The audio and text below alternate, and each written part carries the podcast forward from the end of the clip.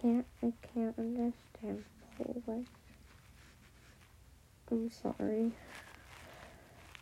I'm not Polish, I can't understand the language. There's only one other I'm fluent I'm almost fluent in two languages. English and Spanish. And I'm learning Japanese. Sorry.